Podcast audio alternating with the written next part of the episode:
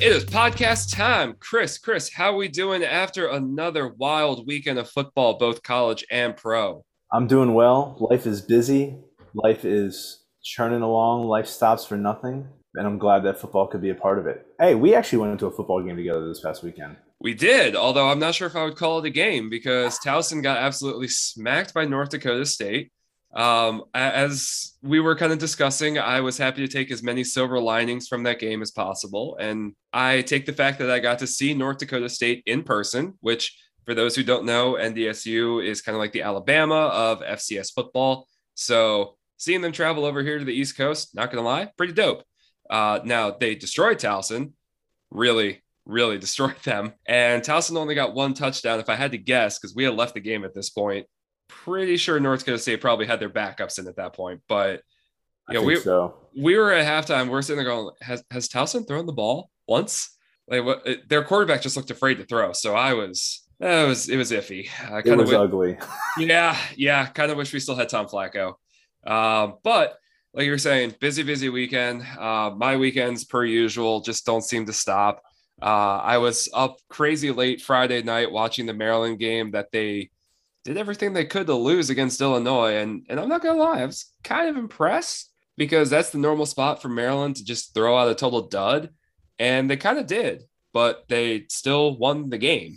Uh, do have to say, one of the craziest defensive plays I've ever seen in that game because, like, I've seen balls ripped out for fumbles and I've seen, you know, crazy things happen. I have never seen like a defensive lineman who is tackling a running back to the ground just straight up rip the ball out of the running back's hands and just pocket it like right into his armpit. He's like, nope, this is mine now. You handed it off to the wrong guy. I was just watching. I was like, at first I didn't really catch it, and then they did the replay, and I was just watching, going like, "Whoa, what, like what just happened there?" It's yeah, called a literal strip. Yeah, I mean, because uh, it's the surprising part is just that the ball didn't end up on the ground. Because you know, you think fumble, it's got to be so hard, especially with the oblong shape of a football to really kind of like pull it into you and secure it so easily. But yeah, he looked like he had practiced doing that. So that was incredible to watch. Uh, the night prior, I was also up way too late watching my team, the team, uh, also do everything that they could to lose to the Giants. And somehow the Giants did more to lose. Still got that W.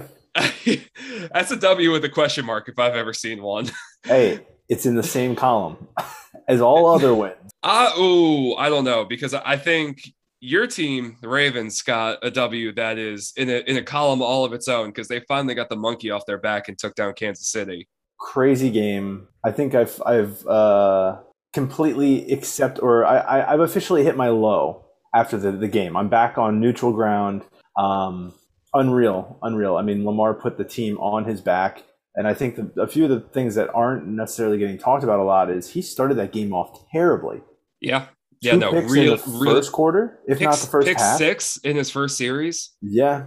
I mean, um, Kansas City was up seven nothing before Mahomes even touched the field, and normally that's a death sentence. Well, and then on top of that, uh, the Ravens held them scoreless for the final 21 minutes of regulation, which is insane. I didn't even realize that. Wow, that's All, that's crazy for the Chiefs. Yeah, and considering the Ravens had 14 players on IR, the Chiefs had one it's it's unreal. Um, very very very happy they won that they won that game. Um, if they had lost, it you know it was against the Chiefs, and I had kind of accepted that and kind of was bracing for that going in just because of the amount of injuries. Um, but an 0 2 start would not have sat well, and I don't think Harbaugh has ever started 0 2. So no, just a huge so. game. Uh, you know, you got to give props to Wink Martindale. Played uh, the defense played unreal. Um, Ben don't who was, break. Who was the guy who stripped Edwards-Helaire? Owe Adafe? Uh, yeah, uh, Adawu. O W A H. The guy from Penn State, 99. I think I think I heard it pronounced as Owe. Either way, if if by chance he somehow listens to this and I mispronounce his name, let sorry. us know how you say your name, please. I, if we ever get to the point where you're giving us the time of day. Well, so it's interesting because he was taken um, at the very end of the first round, and a lot of people were like concerned because he didn't have any sacks in college, right? Um, yeah, they were a little concerned. Um, they did not project him going in the first round at all. He was more of like a third, fourth, fifth round pick. And um, uh, actually, an interview with Wink today, um, he said that prior to the draft, Ozzie Newsome um, reached out and uh, said, "This guy, he's a Raven." And just based on that recommendation alone, they took him.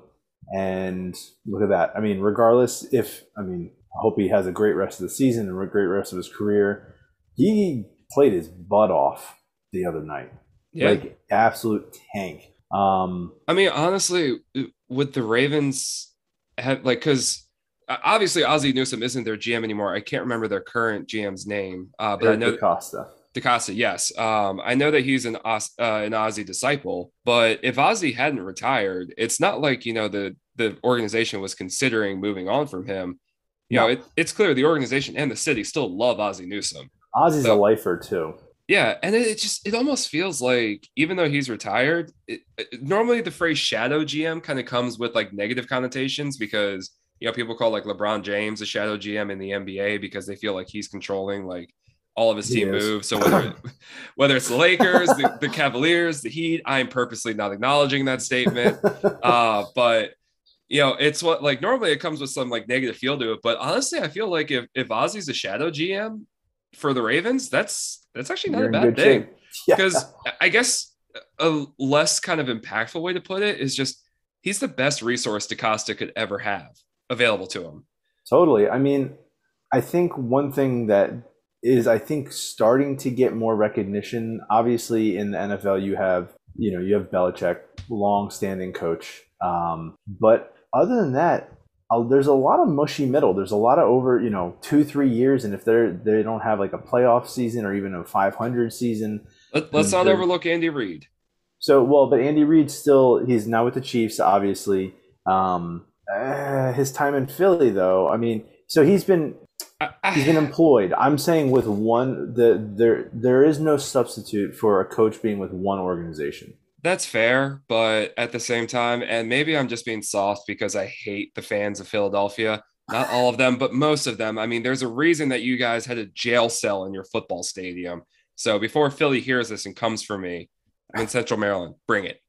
But uh, you know, I just I feel like Philly is the kind of city where I I will not say that they don't have a respect and appreciation for what Reid did, because I know for a fact that they do. But if there's any city that I think is more likely to kind of short circuit, other than maybe New York, uh, but I think New York gets the headline for this, where I think low key Philly is is the stronger candidate for this. I feel like that city is going to short circuit and say get rid of him, even though he's still flat out excellent. I mean, the dude like turned guys like I don't know Kevin Kolb and some other guys whose names I can't remember for the exact reason of they're not very good into you know serviceable quarterbacks.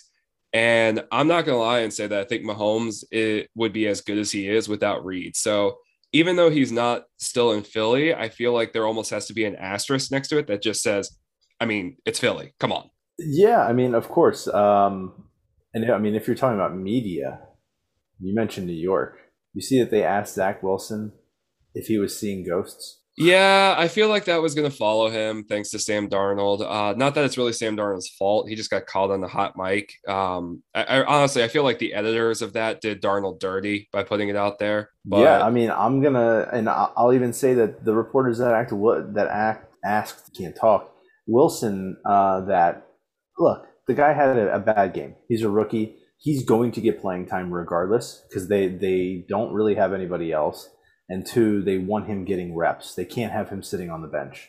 Yeah. Um, he threw it's just, four picks. It's a tough city, man. Yeah, but why? I mean, I, I have quite a few friends that are Jets fans, and even they're like, why would the media? Why would you ask him that? If you're th- trying to get into his head, that's not the way to do it. I feel like the reason why the New York media be, uh, became so infamous for the way that they are, but also they became so popular in terms of like people paying attention to them is because they figured out the the trick that being as negative and like pessimistic as you can strangely enough grabs grabs headlines i mean in in the journalism world the, the go-to phrase is if it bleeds it leads and you know football unless you get some crazy play you know, it's not like you're going to have, you know, someone dying on the field or bleeding a whole ton. I mean, I hope not.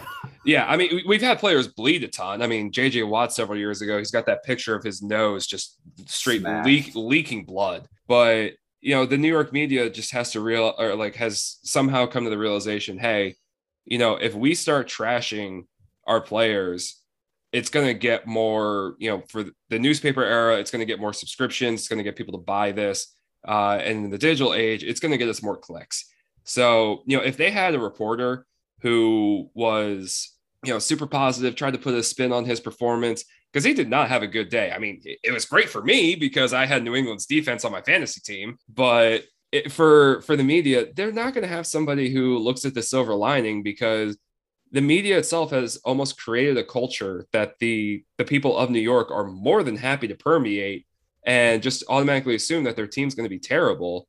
So, now, granted, they've had reason to believe that, but at the same time, I feel like for them, it's almost a self fulfilling prophecy at this point. You know, they're they're so angry all the time at their teams. They they're always dejected about it. You know, for them, it's always championship or bust. So even if Wilson starts to show improvement, unless they start inching close to the playoffs, I am worried that they're going to turn on him super quick. And I, I didn't think he was a great prospect coming out because he's one of those like guys who just randomly shows up on the scene and all of a sudden has one great year where in college he really didn't play anybody. But also, I feel like his mom, if you keep up with her on social media, she's going to be a problem for his career if she keeps things up.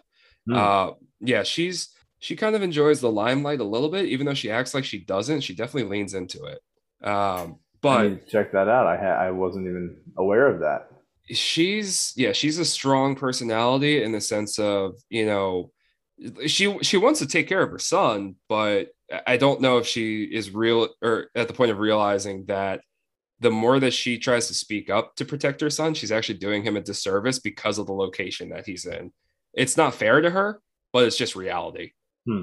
So yeah, stay out of it, mom. Yeah, I mean, who is it? Uh, isn't like Lamar Jackson's mom his agent? Yeah, I mean, in, in football, that's pretty rare. Uh, Super you know, rare in hockey, it's actually not that rare. And actually, um, Nick Backstrom, uh, you know, speaking of hockey, uh, Caps officially started training camp today, or NHL officially started training camp today. Um, Nick Backstrom represented himself as his own agent previously, and for the deal that uh, Alex Ovechkin just signed, he represented himself.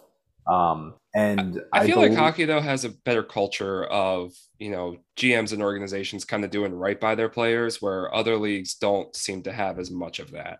Yeah, I mean, it, I'll be completely honest. I understand the cap, and I guess the, speaking of G, you know, armchair GM, I, I'm definitely like more so aware of that in hockey um, than in football. So I'm not really sure about that. Uh, hockey, they are guaranteed a fair amount of their, their contract. I think in NFL, they're guaranteed all of it unless no. they get cut. No, the NFL, the majority of their stuff isn't guaranteed. The only player who I know of who has a 100% guaranteed contract of all people is Kirk Cousins. Too bad he doesn't have a kicker. Yeah, well, we talked about you know stuff that's relevant today because you mentioned training camp. Uh, Chris and I are recording this right before Thursday night football kicks off. In fact, I'm recording this on my laptop and I have my phone situated in front of the screen with the game on the screen.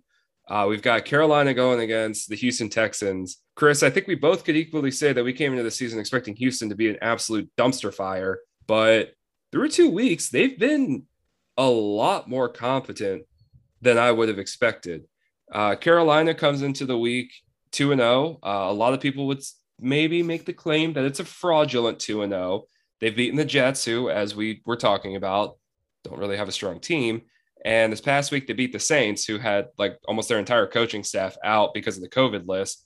So they're still kind of a hey, you're 2 and 0, but are you a legit sort of team? Uh, Houston, Tyrod Taylor is out of this game due to a hamstring injury and Davis Mills, a rookie out of Stanford, starting. I'm gonna be honest, even though this game's in Houston, I kind of feel like this game is spelling blowout Carolina. What do you what do you think? I agree. I mean, unless Mills comes out and has an unreal game, and you know, um, they weren't necessarily expecting that, and they didn't have a ton of film on him. I just don't see it happening. I think Houston has definitely outperformed expectations so far. I'd say greatly outperformed. Yeah.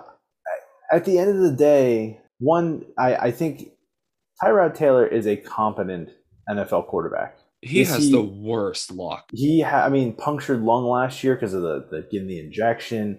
Um, I mean, he, I mean, even getting shown the door in in Baltimore. I mean, he there was questions about whether Flacco would move on and Taylor would be the starter, and then Lamar comes on comes to the scene, and you know is Lamar Lamarvelous. Um, I mean- I had to make sure I got that in there. He then Um, goes to Buffalo, and Josh Allen replaces him. Then to Cleveland. I, I may have gotten those two flip flopped, but then Baker Mayfield replaces him. Yeah, I mean, he and through it all though, he's consistent. Like he is he when he's on the field, you know what you're going to get. There is no, I mean, for better or for worse, it's not like his upside is through the roof. No, He's consistent. Um, Houston without him to, tonight, I don't know what to expect. I know that you know the rest of the team; they are all NFL caliber players, so you know it's it's hard to ever count them out. But I just see Carolina rolling. Um, Darnold had a good game last last week, regardless of whether you know what the situation is. A win's a win. Back to your football team, a win's a win. Confidence. You know, Darnold hasn't really had that he had his best year in or he had his best game in like two years maybe even in his career last week I, look, I, I'm going to say this. I feel good enough about it based on you know how his first two performances have been that I put Robbie Anderson into my starting lineup for fantasy tonight, and he is very much a boom or bust kind of player. yeah So you know, I'm hoping that with tonight, you know, with, with the fact that Mills is starting, that Anderson will will score some good points for me. But at the same time, it's so hard for me because you know I see the fact that Houston had a legitimate chance to take down Cleveland last week, which years past, hearing that sentence doesn't normally mean much, but recently Cleveland is is really really good. I mean, they got one of the best running games in the league. Uh, Baker Mayfield's been steadily improving since he got Kevin Stefanski as a head coach. Defense looks better, but Houston was kind of put putting the screws to the defense. And if he hadn't gotten hurt, you know, who knows what could have happened. So what I'm wondering is, you know, is the rest of Houston's roster better than we thought it was? And to that point, is David Culley, their head coach, way better than we thought he was because he came into this season as a total nobody. So, you know, it, it's right now, I'd have to say coach of the year is is is Culley, which makes me concerned about how this game will go just because it's a short week for Carolina on the road. But I'm still going to take them. It's just some uh, it's a hesitation uh, sort of take. If if I were a betting man, as much as you know this game screams Carolina blowout to me, I, frankly I wouldn't touch it, and I would be a betting man. Maryland just doesn't allow it yet. soon hopefully. Um yeah i, I don't see it. The, the thursday night games are, are always weird.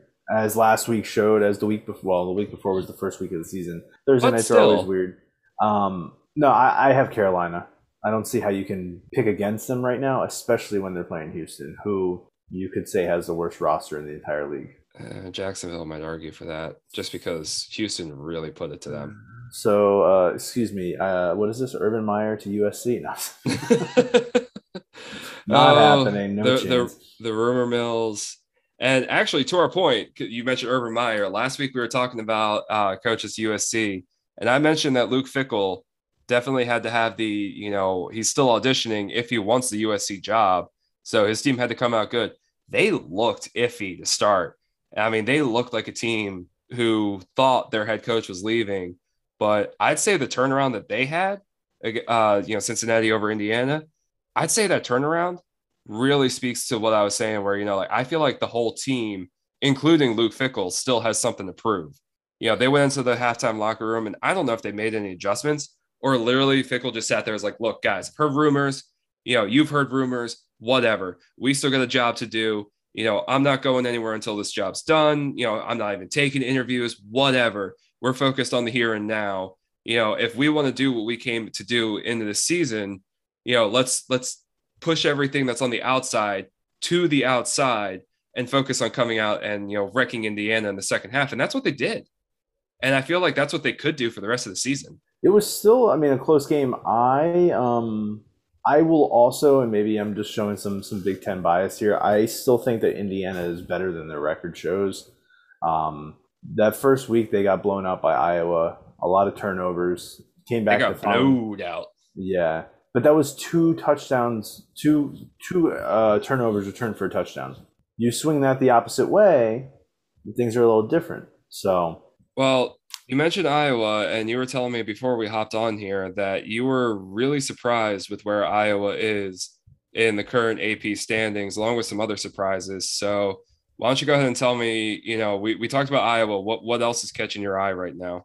Well, so just from looking at the top 10, we've got Alabama at the top. I think that's hard to argue against right now. Had a little scare, little scare with Florida, but a win's a win. You know, um, Saban's going to be Saban. Georgia, easy number two. You could even argue that they should be number one. Georgia has looked good, especially that defense is legit. Yeah, Oregon's at three. You said that that confused you a bit. I can see Oregon being at three. I mean, they had that good win against Ohio State, who at the time I believe was ranked three or four. Um, they, they were top up five. there. They were a top five team. That's Oregon, that surprised me just because usually the Pac 12 doesn't get a lot of love, and that's normally because the Pac 12 cannibalizes itself. So I'm just surprised to see, you know, writers and people making these picks actually give them a good amount of credit for what they've done up to this point. yeah, I'm. I, I don't really have an issue with with them being at three. Um, I would agree with that. The Pac-12 is an interesting division. As as we're sitting here, by the way, Pac-12. You know, uh, USC had to go to a freshman quarterback who just had surgery on his knee for a torn meniscus. So so much for that. For USC is just an absolute mess right now Utah's Um, quarterback also left the program after three games. because he got benched. Yeah. I mean, talk about a lack of mental toughness. Yeah. Uh, Um, UCLA lost to Fresno in what I heard, but I believe it was only being broadcast on the Pac 12 network. So, as much as I was looking for it, I couldn't find it, which sucks. Uh, which I heard it was a great game. Wish I could have watched it, but oh, yeah. I mean, I don't know. UCLA still has a pretty tough schedule moving forward, so maybe there's a chance they end up in the Pac-12 final and that they can sneak out a win against Oregon. I think it's safe to say they have the offensive firepower to do so. Um, but we'll see. They So get number- Oregon in Los Angeles on their schedule, which which will be really interesting. Um, They just other got to get that- fans there. Yeah, the other one that caught me off though was uh, Arizona State lost to BYU. So it, it looks like right now, once again for the Pac-12, it's a you've got one hope to get yourself in, and if the league ends up cannibalizing itself again and somebody takes down Oregon, I get the feeling they're gonna they're gonna be left out because there's no way that they're gonna put a one-loss Oregon team over a one-loss Ohio State.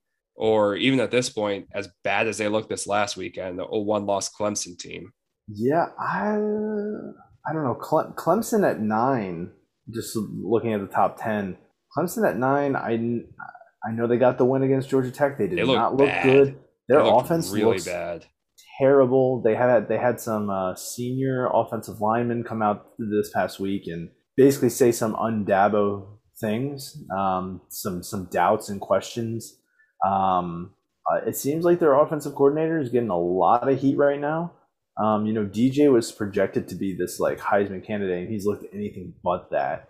Um, also, it's important to note Clemson has cupcakes the rest of the way, rest of the way. NC State this weekend is tricky. Well, cupcakes in terms of Clemson stature. Okay, I could see The, that. A- the ACC, you know, yeah, NC State is a solid ACC team, top tier ACC team, but in the grand scheme of things, still pretty mushy middle, right? UNC has also, I think a lot of people had a lot of hopes for UNC. They can still run the gauntlet and probably end up a top 10 team, try to get sneak a, a playoff spot in there, but they have definitely not been as uh, demanding to play against as one would expect or one was projecting early August. Um, I if if Clemson keeps rolling the way they're doing, they're definitely not getting a playoff spot. So, couple of notes on that point, and when we're done with Clemson, let's keep rolling into the ACC because I've got something to go into here. But NC State this weekend is tricky. They did go to Mississippi State and they got pretty well beat there, but by all accounts, Starkville is just a weird place to play in. And Mike Leach. Yeah. So I'm almost willing to kind of put that one to the side. Also, largely because of how bad that um, that Clemson looked against Georgia Tech, and Georgia Tech not a good team. So NC State's tricky. Uh, they've also got Pitt at Pitt, which for me is an interesting matchup because I don't think that Tennessee is very good and Pitt beat them, but I'm wondering, you know, is Pitt kind of getting back to the the kind of grit and grind, even though they you know looked um, a little bit more high flying, but basically the, the Pittsburgh way of you know winning. So that could be an upset there. Um, the one that actually kind of made me chuckle, and this is just going to be kind of one of those where get down on your knees and pray. They've got Connecticut as their third to last game of the season, and that's that's going to be bad for UConn. But yeah. the the game that is really kind of catching my eye the most, and this is what I want to lead into for this weekend, is their second to last game of the season. Because of course, as we know, they always wrap the season up with South Carolina, but their last conference game is Wake Forest. And Wake Forest is one of those teams that has been sneaky good this season. You know, I see a lot of people who, you know, talk gambling, talk college football. They're really high on Wake Forest compared to, you know, years past. So I'm not saying that, you know, the Demon Deacons are like a top 15, top 10 sort of team, but with the way that Clemson's been playing, are we sure that they are? My point exactly. Yeah, so there there's a couple stumbling blocks still left on the schedule for them. But speaking of Wake Forest, let's start getting into our weekend games here because Friday night, or for those listening to it tonight, we've got Wake Forest going against Virginia. And Chris, I'm not gonna lie, I don't know much about Virginia. Uh, a couple weeks ago, they were playing Illinois, and I thought that the way that Illinois played against like Nebraska and ultimately the way they played the following week against Maryland, I thought that they were the kind of team that could, you know, keep the game close just by muddying it up and keeping it ugly. And Virginia trounced them. And like I just said a second ago, Wake Forest has been high on a lot of people's boards. Uh, right now, Virginia is a four point favorite. They are the home team, which is important to note. Even though, you know, Winston-Salem and Charlottesville aren't that far apart, it's still, you know, uh, worth noting for obvious reasons. I'm going to be honest, I don't know what to do here. So I'm going UVA only because Brennan Armstrong is a name that is definitely going to be getting more traction if he continues to play he, the way he is. Uh, so far, he's thrown for almost a thousand yards and nine touchdowns um, against Illinois and UNC. So not, you know, you could say Illinois is a cupcake in a in a sense, but um, UNC is definitely not a cupcake um, in UVA land. Um, so he's been slinging it around has, and has sneakily been like kind of hinted at, you know, being in the er, very early running of the Heisman talk. Obviously, there's a lot of season left to play, so I wouldn't be surprised if he fizzles out. I feel like um, the Heisman's going to be more up for grabs than normal this year.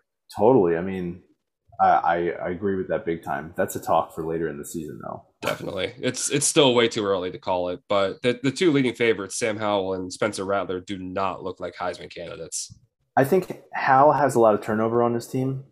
I think that he will be a stud in the NFL. I don't think there's any question about that. Oh, for sure, for sure. I'm just saying for Rattler, Heisman purposes, he hasn't looked like it. Mm, no, mm, Rattler has looked bad. Well, we'll talk about Rattler when we talk about uh, OU in a yeah. little bit. But um, I, I think this is going to be a really good game. I see UVA coming out on top. Wake Forest defense has looked legit. Um, they obviously had six turnover uh, six turnovers against Florida State the first week. Um, and you know Wake Forest has won each of their games, I believe, by three touchdowns. Hmm. So I mean, they they are throttling teams now. Granted, is Florida State really any good? But at the same time, has Wake Forest ever been any good? So this is like, how do they handle success? And by virtue, this is how, the mushy middle. This is yeah, the mushy middle. like, how, how do they handle a tight game? Like, do we give this game to Virginia just because they're the home team? Yeah. Uh, well, that so that's what I'm saying. It's a Friday night game at home. Brennan Armstrong has been on fire. So have at it. Charlottesville's going crazy. Yeah, I mean, Friday night games have not been kind to the away team. Uh, you know, particularly we kicked off the season with uh, Carolina losing to Virginia Tech, and Virginia Tech looks like you know they got over overblown afterwards. So by all accounts, they lost to a pretty bad Virginia Tech team, uh, and it seems like the process has continued through other games for the rest of the year. I mean, Maryland, like I said, almost dropped that that dud to Illinois, and if we were to look at it, I do genuinely think Maryland is a better team than Illinois right now. It's just the kind of game that Maryland was on the road, it was prime spot for them to drop one. So it's it hasn't been kind to to road teams. Even if they win, it's been really tight. So, for that purpose and for that purpose alone, I'm going against conventional wisdom and I am taking Wake Forest because the, the, the slate has to right itself, right? At some at some point, it's got to go the other direction. Hey, I mean, I, I'm cool with Wake Forest, you know, coming out on top. But if I were a betting man, going UVA. Well, so here's the thing: I have Wake Forest on the money line, but more importantly, I have Wake Forest covering the spread because I think this game is going to be a close game. So if Wake Forest loses, I think it's just because they, they haven't really had a whole lot of close games this year. So maybe that's the difference is they just don't know how to kind of handle the the tightness of that situation. But right now, I can't see Virginia winning by more than a field goal. So I've definitely got Wake Forest covering the spread. If I again, if I could be a betting man, I would only sprinkle a little bit on the money line there, just just a small amount, not nearly as much as as the uh, the spread. But I've got Wake Forest taking the win. Most importantly, though, the over under is set at 68 for this game or 68 and a half. And I'm not gonna lie, I'm taking the over. I feel like this game's gonna be kind of fun and crazy. Ooh, 68. I, that's that's a good. Uh, I mean, I'm. Dude, this game has all the markings of just a wild and crazy fun fest for a Friday night. I, I mean, no, I agree. And Armstrong's been playing out of his mind. Like literally, the last he's thrown nine touchdowns in the last two games. Yeah, so, I, mean, I mean, I will be crossing my fingers for the over just because, again, I think it's going to be fun. Ah, uh, you, you swayed me. I'm going to go over, but UVA. Okay. Okay. All right. So you you think UVA is going to win by more than four? Yes. All right. And everyone who wonders why I'm getting super specific with that, Chris is much like me, still still learning the the betting systems. I just happen to be like a half step in front of him. So just confirming we're on the same uh, wavelength. For those who may have missed it last week, there was some education going on. Helps me out. Definitely helps Chris out. Always so, learning. Exactly. Always learning. So let's go to what a lot of people I think are dubbing the game of the weekend on Saturday. But frankly, I think this game's going to be super ugly. Is Notre Dame against Wisco Disco, Wisconsin? Ah, neutral site game. Yeah, don't get me started. I've already gone on one rant. There's another one on our slate coming up in a little bit. I um, know. Um, I, I, think the Soldier Field might get a little bit of a pass just because there is some historical basis around it. No. But no. I would still much rather this be on a campus. Look, like, without I either, a doubt. I either want touchdown Jesus or I want Wisconsin's jump around. Okay, you can't you can't take these two programs who have two.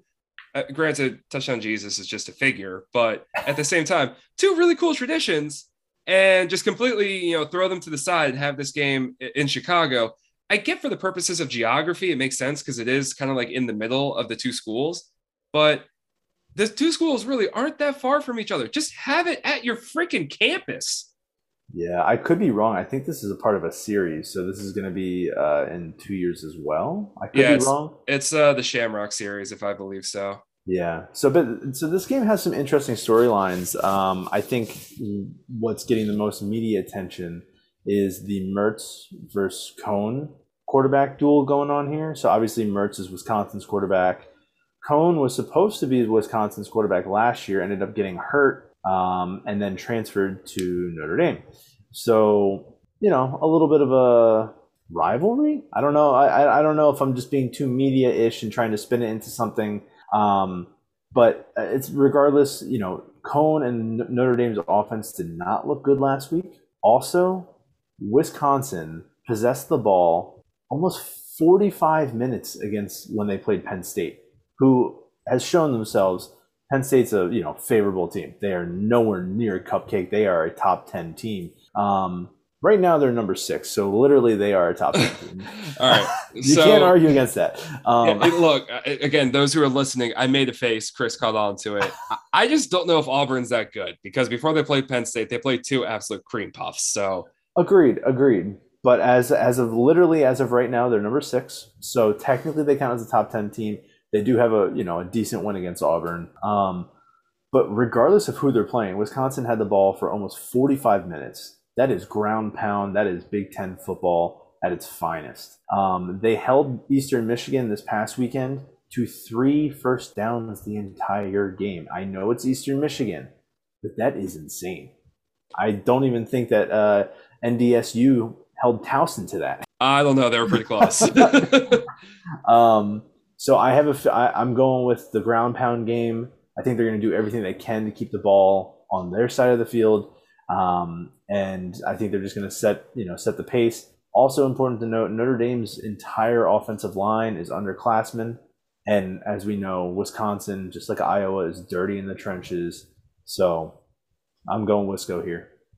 So I wanted to go Wisco Disco because I love saying Wisco Disco, but something about this is just telling me Notre Dame's going to win it because they're five and a half point underdogs, which I think means that people are kind of overblowing that how much like Wisconsin has done since they lost to Penn State. But even though I was like I was tailgating when Wisconsin was playing Penn State, I was catching as much of that game as I could on the TV that was nearby, and that game was ugly, like really, really bad. Uh, you know, I think that Penn State for them, it was probably bad because they had a bad 2020, uh, you know, thanks to COVID. And maybe it took some them some time to kind of get comfortable with the idea of, oh yeah, we can be good again. So I really wasn't impressed by Wisconsin. And I think their offense is ridiculously unimaginative. I think they are underutilizing Graham Mertz. And I think there is a little bit of a, of a revenge factor for Jack Coan, who, if memory serves, was strangely enough a Notre Dame lacrosse commit before he went to Wisconsin for football. So, fun little factoid there. Might, mm. might have been what helped him transfer to Notre Dame. But I think the other thing to this is the coaching matchup because as I've said before, you know, usually college sports comes down to coaching. So you've got Brian Kelly against I can never remember his name. I keep wanting to say Greg Gard, but I know that's their basketball coach. I'm pretty sure it's Paul Chryst. Um, but you know, I think that Kelly is just a better coach than Chryst. And much like Maryland, you know, having the, the time to, you know, usually have a dud thrown out, I think Wisconsin got their usual uh, dud in week one but I think this is just going to be what they would consider a down year in Madison. And I think they put up a, a dud this weekend too. And I've got Notre Dame taking the outright win, which obviously means I've got them covering the five and a half point spread. Uh, but because I think this is going to be an ugly, ugly game, over under set at 45, which is low. But I've got the under without a doubt because you know, the, the Penn State Wisconsin game, I think they like maybe what got 17 points between both teams in the whole game. It, it was a terrible watch. And I just don't see either team being explosive enough to, you know, really blow up the over. I just also don't see Wisconsin being good enough to hang with Notre Dame. I'm going with, with Wisconsin, as I already said. Wisconsin to go under as well. Um, you mean I can't convince you to change your mind? No, not happening this time.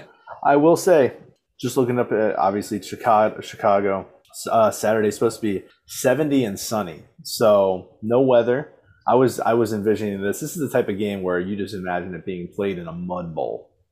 Well, you think this game should be played later in the year because these teams they're not in the same conference as each other, so you'd imagine it being a bowl game, right? Well, Notre Dame's not in a conference at all, so. Well, yeah, I mean, oh, wait, again, don't get me started because I also it, it pains me to take Notre Dame because I'm not a Notre Dame fan by any stretch of the imagination, as well as I'm not a fan of the arrogance that they have towards their football program. I just have to admit that I think you know in years past they've been the better program, and that's why I'm taking them now. I mean, I think this is going to be a good game. This is the type. It's an ugly game. This is the type of game that I personally love to watch. Um, so uh, I'm going Wisconsin under and covering the spread.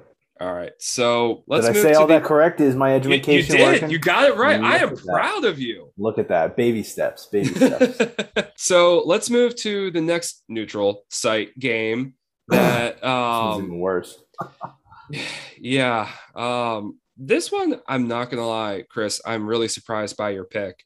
But Texas A&M and Arkansas, you've got Arkansas Try and tell me why.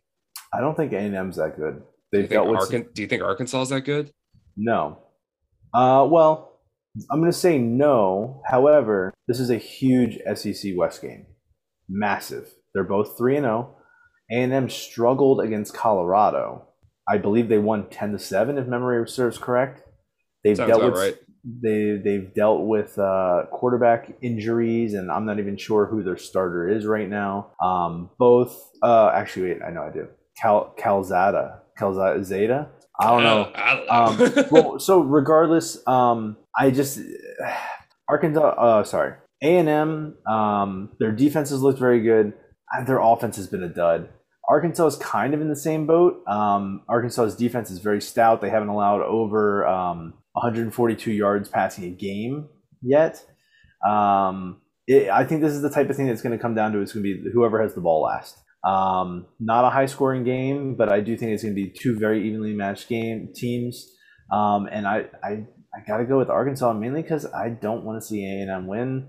Uh, I think it's safe to say A&M came into this year with very high expectations, and I think that they're still kind of riding the the Kellen Mond you know era vibe a bit. So um, Johnny Manziel sprinkled in there too. Yeah, from from years past, where we're feeling making me feel old because that was like a decade ago. Oh God, I didn't even think about that. That was a decade ago. yeah, no, I have to remind myself when I was uh, traveling for my club team, there was a kid who we played against who always did the Johnny Manziel um, dollar sign uh, thing to us when he got somebody out, and we all hated him for it, even though off the court he's a great guy. Yeah. Um, I don't know. I mean, it just I just I'm I'm going with the Razorbacks. So yeah, and uh, here's my thing. I think that Arkansas is overcredited for being better than what they are. I don't know if I said that correctly in terms of the English language and grammar, but I don't think they're as good as their as their current ranking suggests that they are.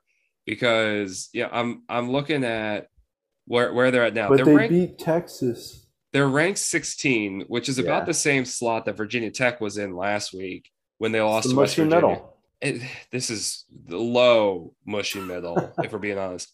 Uh, best thing that I've learned though, if you want to have, if you want to listen to something that is just phenomenal, just listen to Arkansas's coach and the way that he says "yes, sir." It is, it, it's a treat. But despite that, I don't think Arkansas is very good. They had to rally to beat Rice, um, and not just beat them, but like beat them through the spread. Which, when you're Arkansas and you're playing Rice, that's not a game that you should be worried about just winning. That's a game where you should be.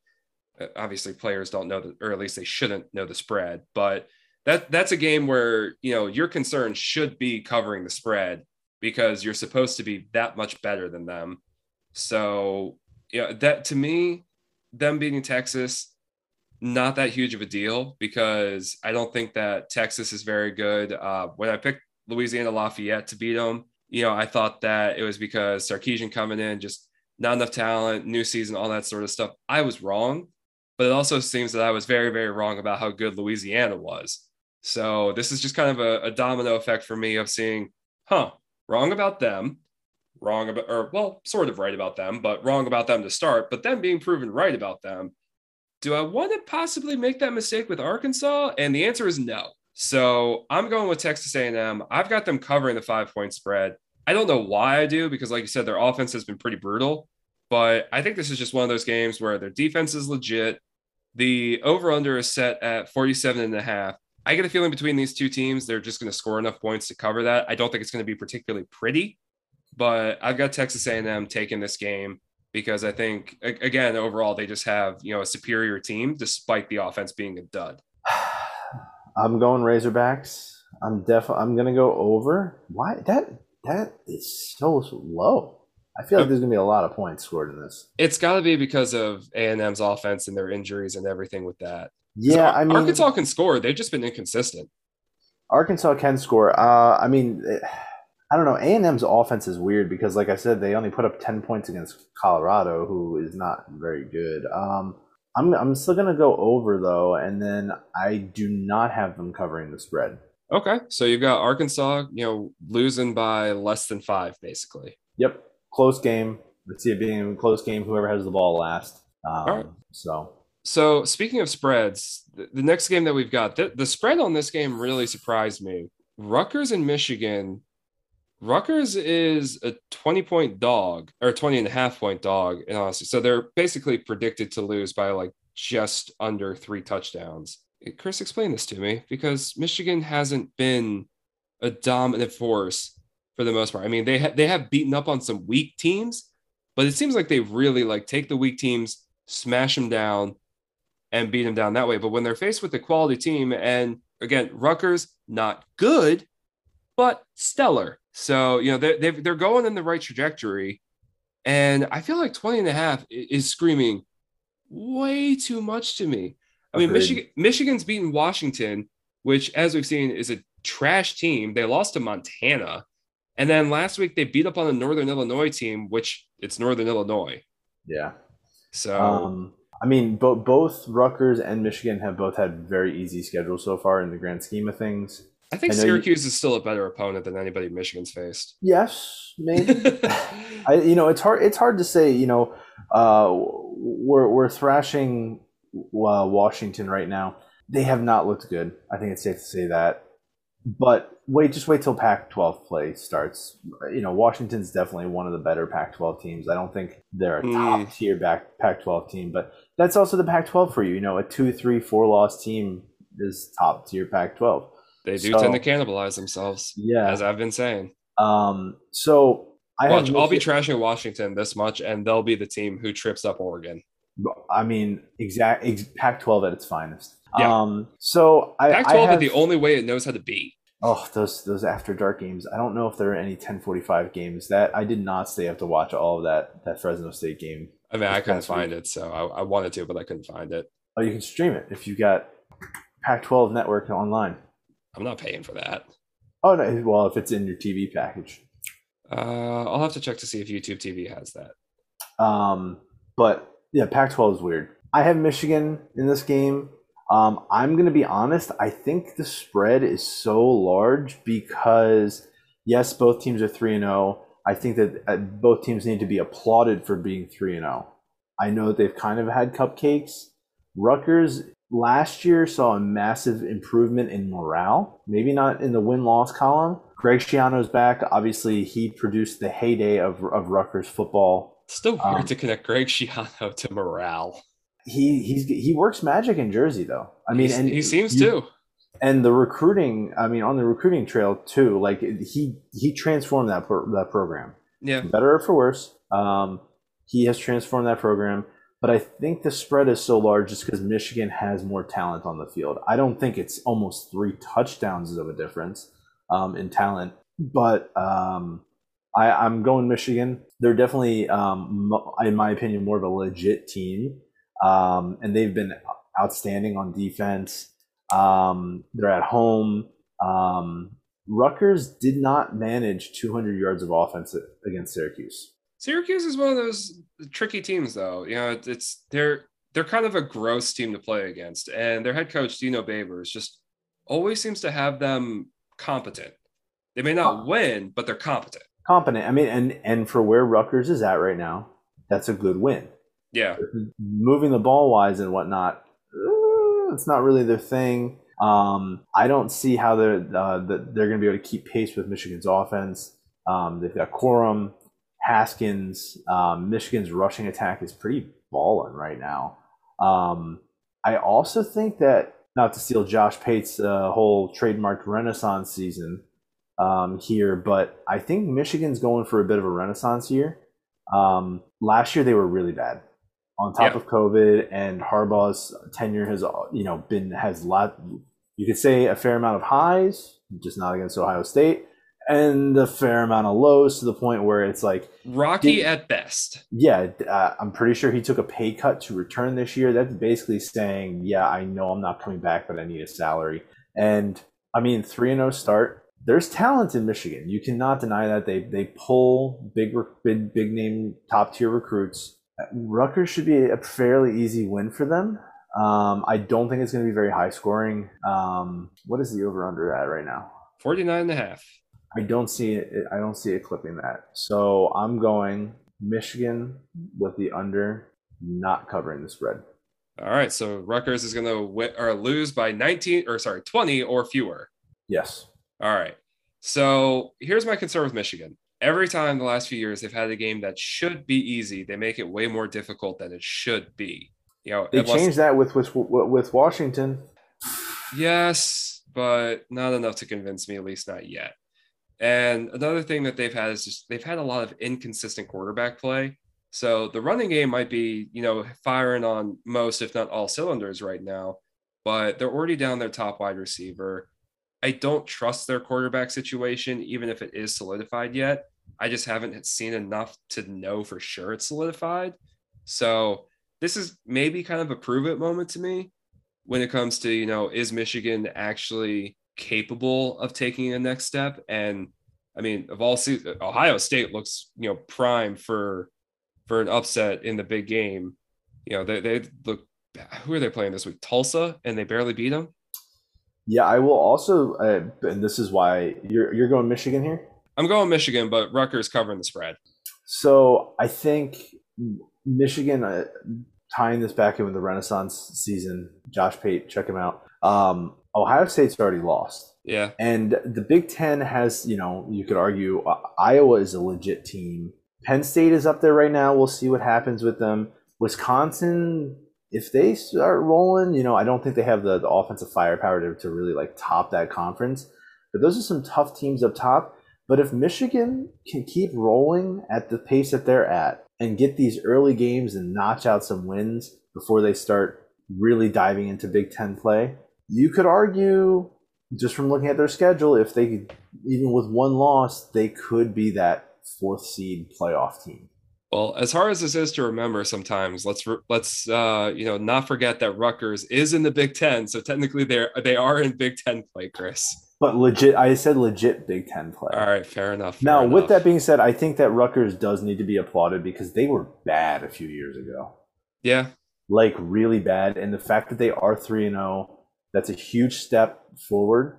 On top of they they've actually reeled in some in-state talent, and for those of you who don't know, Jersey is a big time producer of high level football prospects. Which is always one of the weirdest things for me to like. I always forget that, and then when I'm reminded of, it, I'm like, that just seems like such an odd place for this. It, uh, yeah, I agree. I agree, but you know, whatever. It's in the pizza. I don't know. um, but yeah, so I mean, I think this is going to be a good game though. Um, but it's in the big house.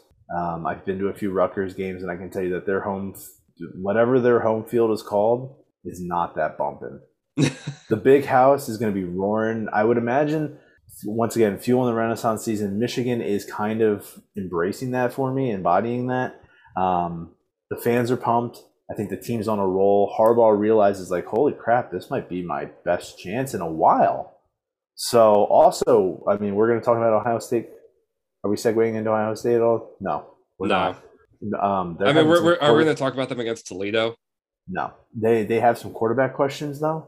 Yeah, because Stroud's hurt, I believe. So I, I you yes. know, I don't know. This is you have to imagine that those Michigan, that everyone in that locker room, coaching staff and players are looking at each other saying, "Guys, I know it's against Rutgers. We need this win." But if Rutgers does win, do they jump into the top twenty-five? No, you don't think no. so. I think it raises more questions about Michigan than it does answers for Rutgers. They'll be four and zero. Oh. Uh, so if Maryland beats Kent State this weekend, they'll be four and zero, oh, and I don't think they're a top twenty-five team. I don't know. Those uh, we'll have to we'll have to see. I think this will be a good game though.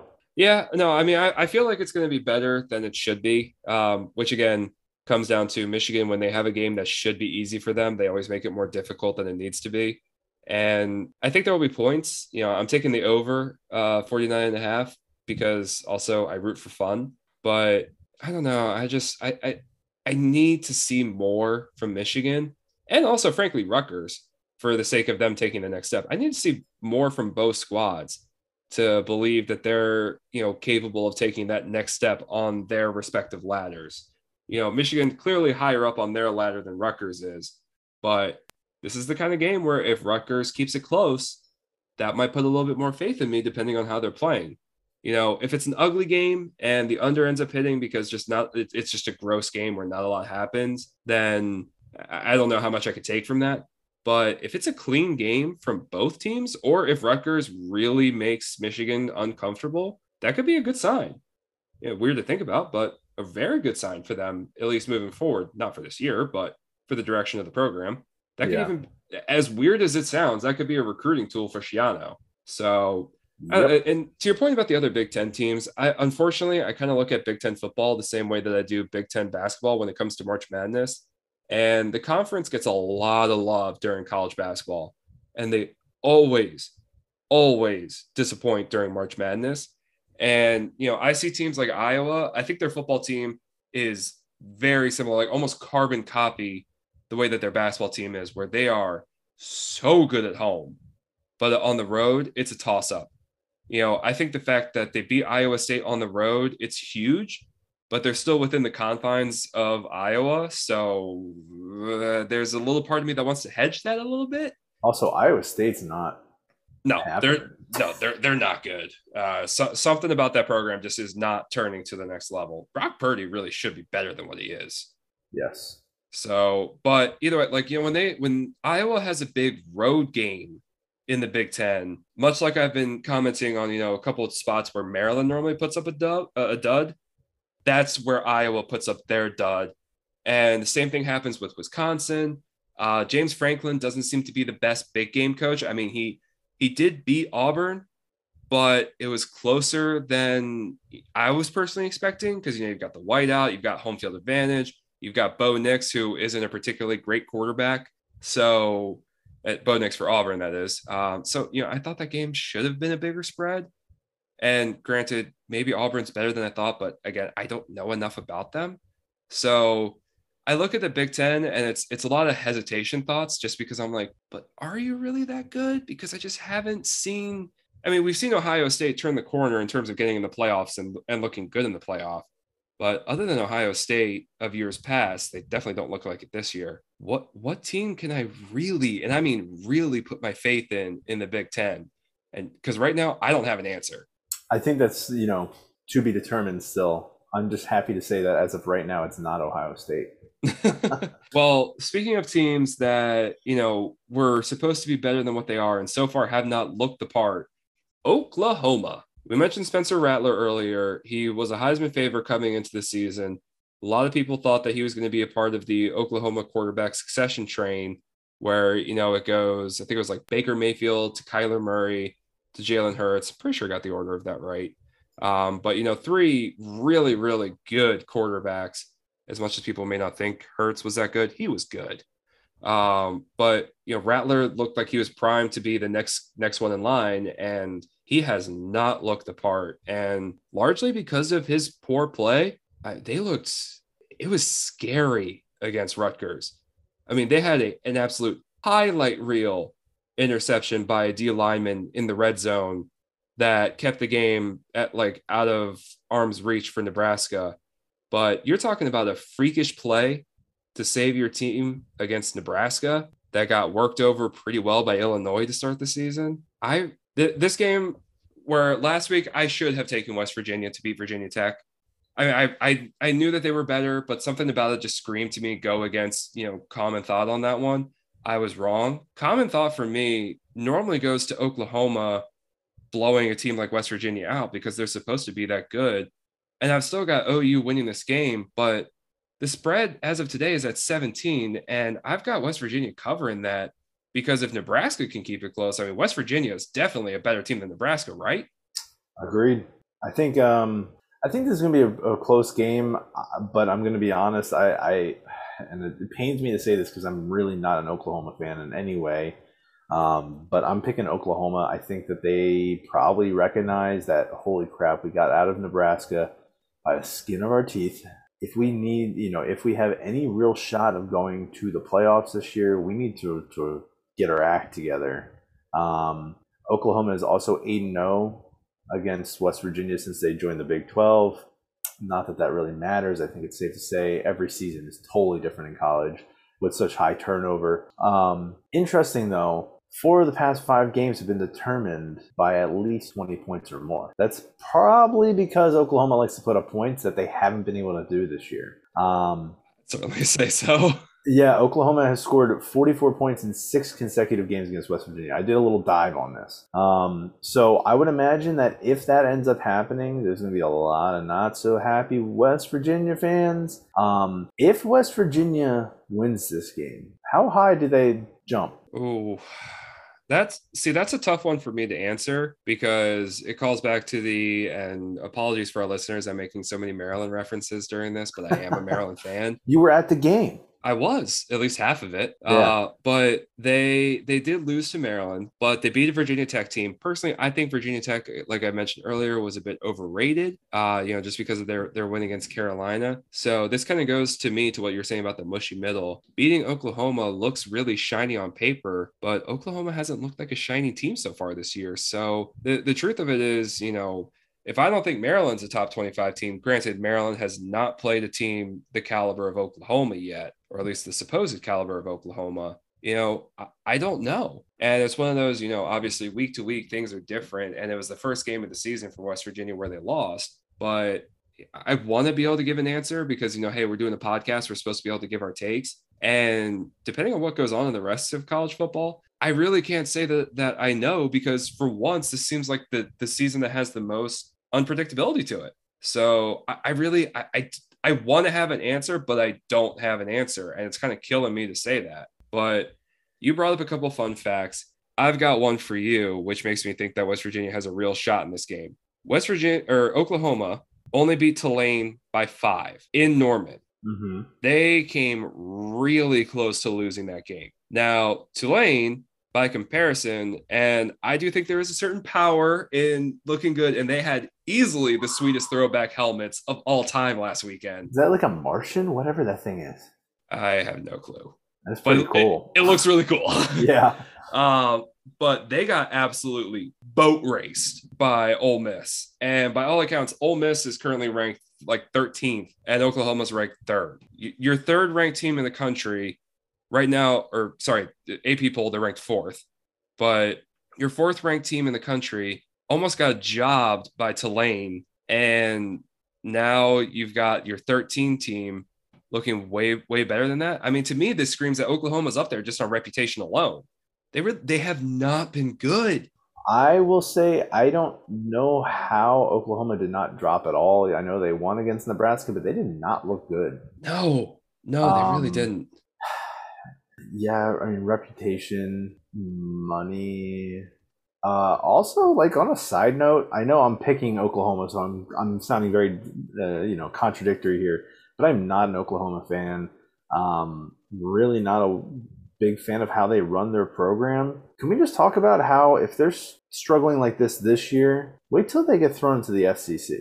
Uh, we we already talked about that a little earlier, right? I mean, good lord, they're going to get eaten alive if maybe if not every week, but I just I mean it's kind of like making that jump from from JV to varsity where you're like, oh, you know, I could hang at the JV level, and then you, oh my gosh, I'm playing against guys that are 50 pounds, 60 pounds heavier than me.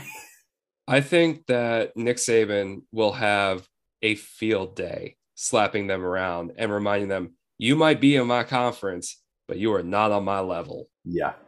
so now, here's the other thing just to play a little devil's advocate. West Virginia did try to lose against Virginia Tech. They they let them back in that game. And for me, that's kind of the determining factor is why I don't have them winning.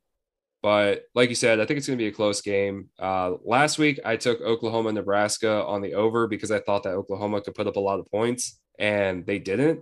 So this week, I am doing a little bit of an overreaction or overcorrection. I am taking the under because it is set at 56. And I think that this game has a potential just to look pretty ugly on the field. You know, I, I don't think that unless some things have really been smoothed over for both teams, because Doege for West Virginia is also a absolute wild card at quarterback. You never know whether you're going to get good Doege or bad Doege. And it's not one game to the next where you don't know. It's one play to the next one with him. You just you never know. And Spencer Rattler is kind of looking similar. So I'll take Oklahoma winning because they're at home, but West Virginia definitely keeps it close and covers. Not a lot of points. I'm going Oklahoma. I'm going to go over. I think. I think. Really? Teams, yeah, I think both teams are going to put up some points. I think Oklahoma knows that they got to get their their ish together. Um, Again, that genuinely surprises me. I don't think they're going to cover. Oklahoma or West Virginia? Oklahoma. So there's there's this education part you can circle okay. that in red. Yeah, because um, for some reason, since I said West Virginia was going to cover, I thought for some reason you were saying that West Virginia wasn't going to cover, and that would have really surprised me. Yeah, no. So Oklahoma, definitely Oklahoma going with the over. Boom. All right. Now in our last FBS game of the week, I've got a make it make sense to Sean game because we've got Mississippi State and LSU. LSU has not looked good. They lost to UCLA, who again lost to Fresno State. So you kind of do that.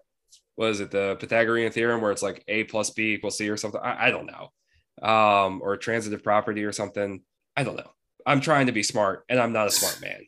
But education, it's the theme of this it's the theme of this podcast. I speak good Englishes. So you got LSU who is on the road and they're two and a half point favorites against a Mississippi State team, which speaking of getting jobbed, like I mentioned earlier, Mississippi State got jobbed against Memphis because of that. Uh, the I think it was like a punt that a Mississippi State player he like half downed, half didn't, but everybody knew what his intent was. And it was clear that like the only thing he didn't do to finish off downing the ball was pick it up. But Memphis takes that, runs it back to the house because Mississippi State has no clue that the ball's like even live and it just doesn't make any sense to them. And Memphis goes on to win a game that had that hap- had that not happened, I get, I'm pretty confident saying Mississippi State would have won. Uh, Mississippi State also waxed a North Carolina State team in Starkville that I think North Carolina State's probably on about the same level as LSU because LSU right now just does not look well coached, well prepared. Uh, it, it's kind of signaling to me that as much as I love Coach O down about Baton Rouge, that maybe Joe Brady, who was his offensive coordinator that year, now the offensive coordinator in Carolina, I get the feeling that maybe you know he was more so a part of what was going on there as opposed to Coach O, uh, especially with how explosive that offense was. Also, Joe Burrow, who once again looks like the truth in the NFL. This game to me, on paper, it's an upset, but I feel like Mississippi State should be favored. So I've got them obviously covering a two and a half point spread. I've got them taking the money line win. And even though LSU does struggle to put up points, this one, this is kind of a I root for fun sort of thing, but also I just see this game having points. So I'm going to take the over 55 and a half just because Mike Leach, of all people, knows how to put up points. Maybe LSU starts to get their offense back together, but I think Mississippi State comes out really pissed off after what happened last week. And they kind of put a statement win over the Tigers to kind of right their ship. Uh, I'm getting a feeling based on our spreadsheet here that you're on the same page as me. I am. You said Mike Leach, and I was I was sold. So, for for those of you who, well, so Mike Leach is a personality. All right, you should definitely look into him. He teaches law classes, or he did it when he was at Wazoo. I would imagine he's probably doing the same at Mississippi State. He's really big in Geronimo. Was it um, law? I thought he was teaching like almost like a like a art of war, like a history of war class, because that seems something that's right up Mike Leach's alley. He teaches that. He has a law degree. That's what it is. Wow, that's really surprising. Yeah. So yeah, um, you know, he walked to work. He's he's a personality. Definitely a guy. I, he's written a few books. Really into Geronimo. Look, you know, definitely a guy you should dive into. Um, he runs the air raid, which is relatively new in the SEC. You know, you could say they they see the the spread and whatnot um, enough, so maybe their defenses are enough, you know, skilled enough to be able to to deal with that that doesn't always produce wins, but it does, for the most part, always produce seven, eight, nine, in the occasional 10 win season. It right? also produces a lot of entertainment. Yeah, a ton of entertainment. And occasionally, I shouldn't even say occasionally, about once a year, because these defenses are not used to dealing with the air raid, um, Mike Leach's teams almost always have a fairly solid upset. And now, whether or not you consider LSU you know, a really an upset for uh, Mississippi State. I don't know, um, but I think that you know Leach is starting to get some traction um, down there. Last year was his first year, obviously COVID, weird year. Um, I just don't see Max Johnson being able to air it out. Will Rogers is, you know, I would definitely say of all the the air raid quarterbacks that Mike Leach has had, Rogers is definitely probably towards the bottom of running that offense. I mean, they're not putting up the amount of points. You look, you look at his old Texas Tech teams, or when he was in Kentucky, or Graham when he was out in Wazoo. Yeah, yeah. I mean, Graham Harrell or um, Gardner Minshew. Gardner Minshew. I mean, they ball out. They absolutely ball out. Um, I, I would agree that they don't have LSU does not have Joe Brady. They don't have Burrow. Max Johnson is not a type. I mean, he models uh, after his dad. He's not the type of gunslinger that can keep up with the air raid. I just don't see LSU um, being having the offensive firepower to keep, to keep up with Mississippi State. So, and I'm picking Mike Leach because he's always for good for one upset a year. Um, which one of these years? I wonder if it'll be Alabama. Could be. I don't know. I don't know. I mean, I think right now, if, if if there's an SEC team other than Georgia primed to like truly upset Alabama, I'm actually leaning a little more Ole Miss. I think that's the sexy pick. Yeah, and I don't know. Maybe I'm just caught by the glitz and glamour of, of the uh, the running The, around big, the, the, the uh, running rebels, blue helmets. the blue helmets. Oof, they are they are good looking. Also, on a total side note, because we are filming that or filming and recording this during Panthers game, and you mentioned Joe Brady, C-Max out. Oh, I didn't catch that. I've been watching this game, and if I've been noticing anything, DJ Moore looks really good. Yeah, he uh C Mac out with a hamstring injury, probably for the game, if not longer. Dude Well- cannot stay healthy. No, that's brutal. And and he was my number one overall draft pick in fantasy last year. I was glad I didn't have the number one pick again this year because I would not have wanted to risk making that that same call again this year. And it seems to have unfortunately worked out. He's so good, but mm, Yeah. can't stay healthy. So getting back to it, uh, it's pretty clear that we both have Mississippi State winning the game. Uh, do you have uh, Mississippi State? Yeah, obviously, you've got them covering the spread because they're, you know, fa- or they're underdogs, which it still sounds weird for me to say that. Where are you at on the uh, the over under 55 and a half? I'm going over, but mainly because of Mississippi State. I feel the same way. So let's wrap up as we do every week with our FCS game of the week. Uh, had a few different options that I could pick from this week. Uh, Chris, thankfully, uh, not thankfully, but graciously lets me pick pick the games. Uh, but you know, we both dive into it, and wow, I feel really bad. I said thankfully. That is not um, applicable at all. But oh well. Uh, but you know, I I picked the game. Uh, we both dive into it. This week we've got Sam Houston State going against Central Arkansas. Uh, Sam Houston State, by most accounts, is the number one overall team in the FCS. Uh, Central Arkansas is just cracking the FCS top 25. Chris, do you see an upset in the future here? I do not. I think that um, so Sam Houston State really hasn't has struggled to get over the hump past few years. They did this past year, obviously in the COVID realm, and comparing this to hockey, you could say the same. It's almost like a parallel with the Tampa Bay Lightning. They finally got the monkey off their back. They won a championship.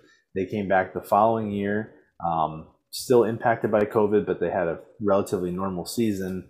Um, and they wanted to prove that they were legit, that they could hang for the uh, you know a legitimate season. Um, and I just think Sam Houston has a chip on their their shoulder, um, and I'm yeah, I'm running with that. So Central Arkansas is coming into this game one and two. Sam Houston's undefeated at two and zero. Uh, Sam Houston State's putting up a lot more points right now, 47 points a game. To Central Arkansas is 33 points a game. But what's sticking out to me here as to why I'm going to take Sam Houston State in a blowout is the fact that their offense looks incredibly balanced. I mean, right now they average more rush yards than they do pass yards, which in today's day and age is really surprising. But they're averaging 266 pass yards a game, 292 on the ground. So Central Arkansas, their passing game from all accounts looks lethal, but by comparison, they can't run the ball. I mean, they've got you know about 323 average in the air, but only 97 on the ground. I mean, that that's tough. So, game of the week because this is a top 25 matchup, but also game of the week because this is going to be one of those games for Sam Houston State to start building their momentum to the postseason to say, you know, okay, you bring us your top 25 team and we won't just beat them, we'll beat them down. So, I, we're we're both on the same page of that, right? Yeah, chip on the shoulder, trying to actually prove themselves. They got the ring when it, some people would say there's an asterisk next to it. So trying to trying to fulfill that prophecy during a normal year. Yeah, it right now to, from everything I've seen, it looks like a three person or three team race at the top of the FCS between North Dakota State, uh, JMU, and Sam Houston State. So really interesting to see how that's going to play out this year. Oh, pains me the JMU's in that bubble, but yeah.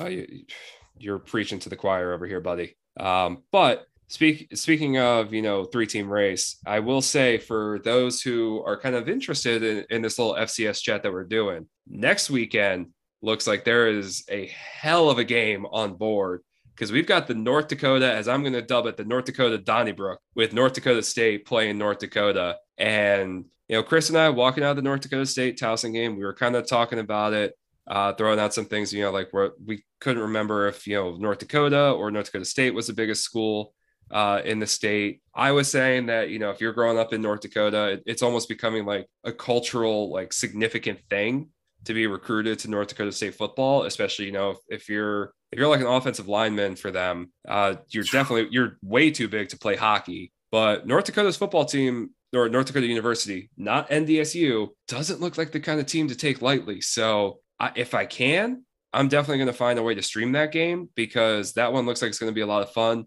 But we'll touch more on that next week. Uh, so, you know, for everyone who's been listening, thanks again for tuning in.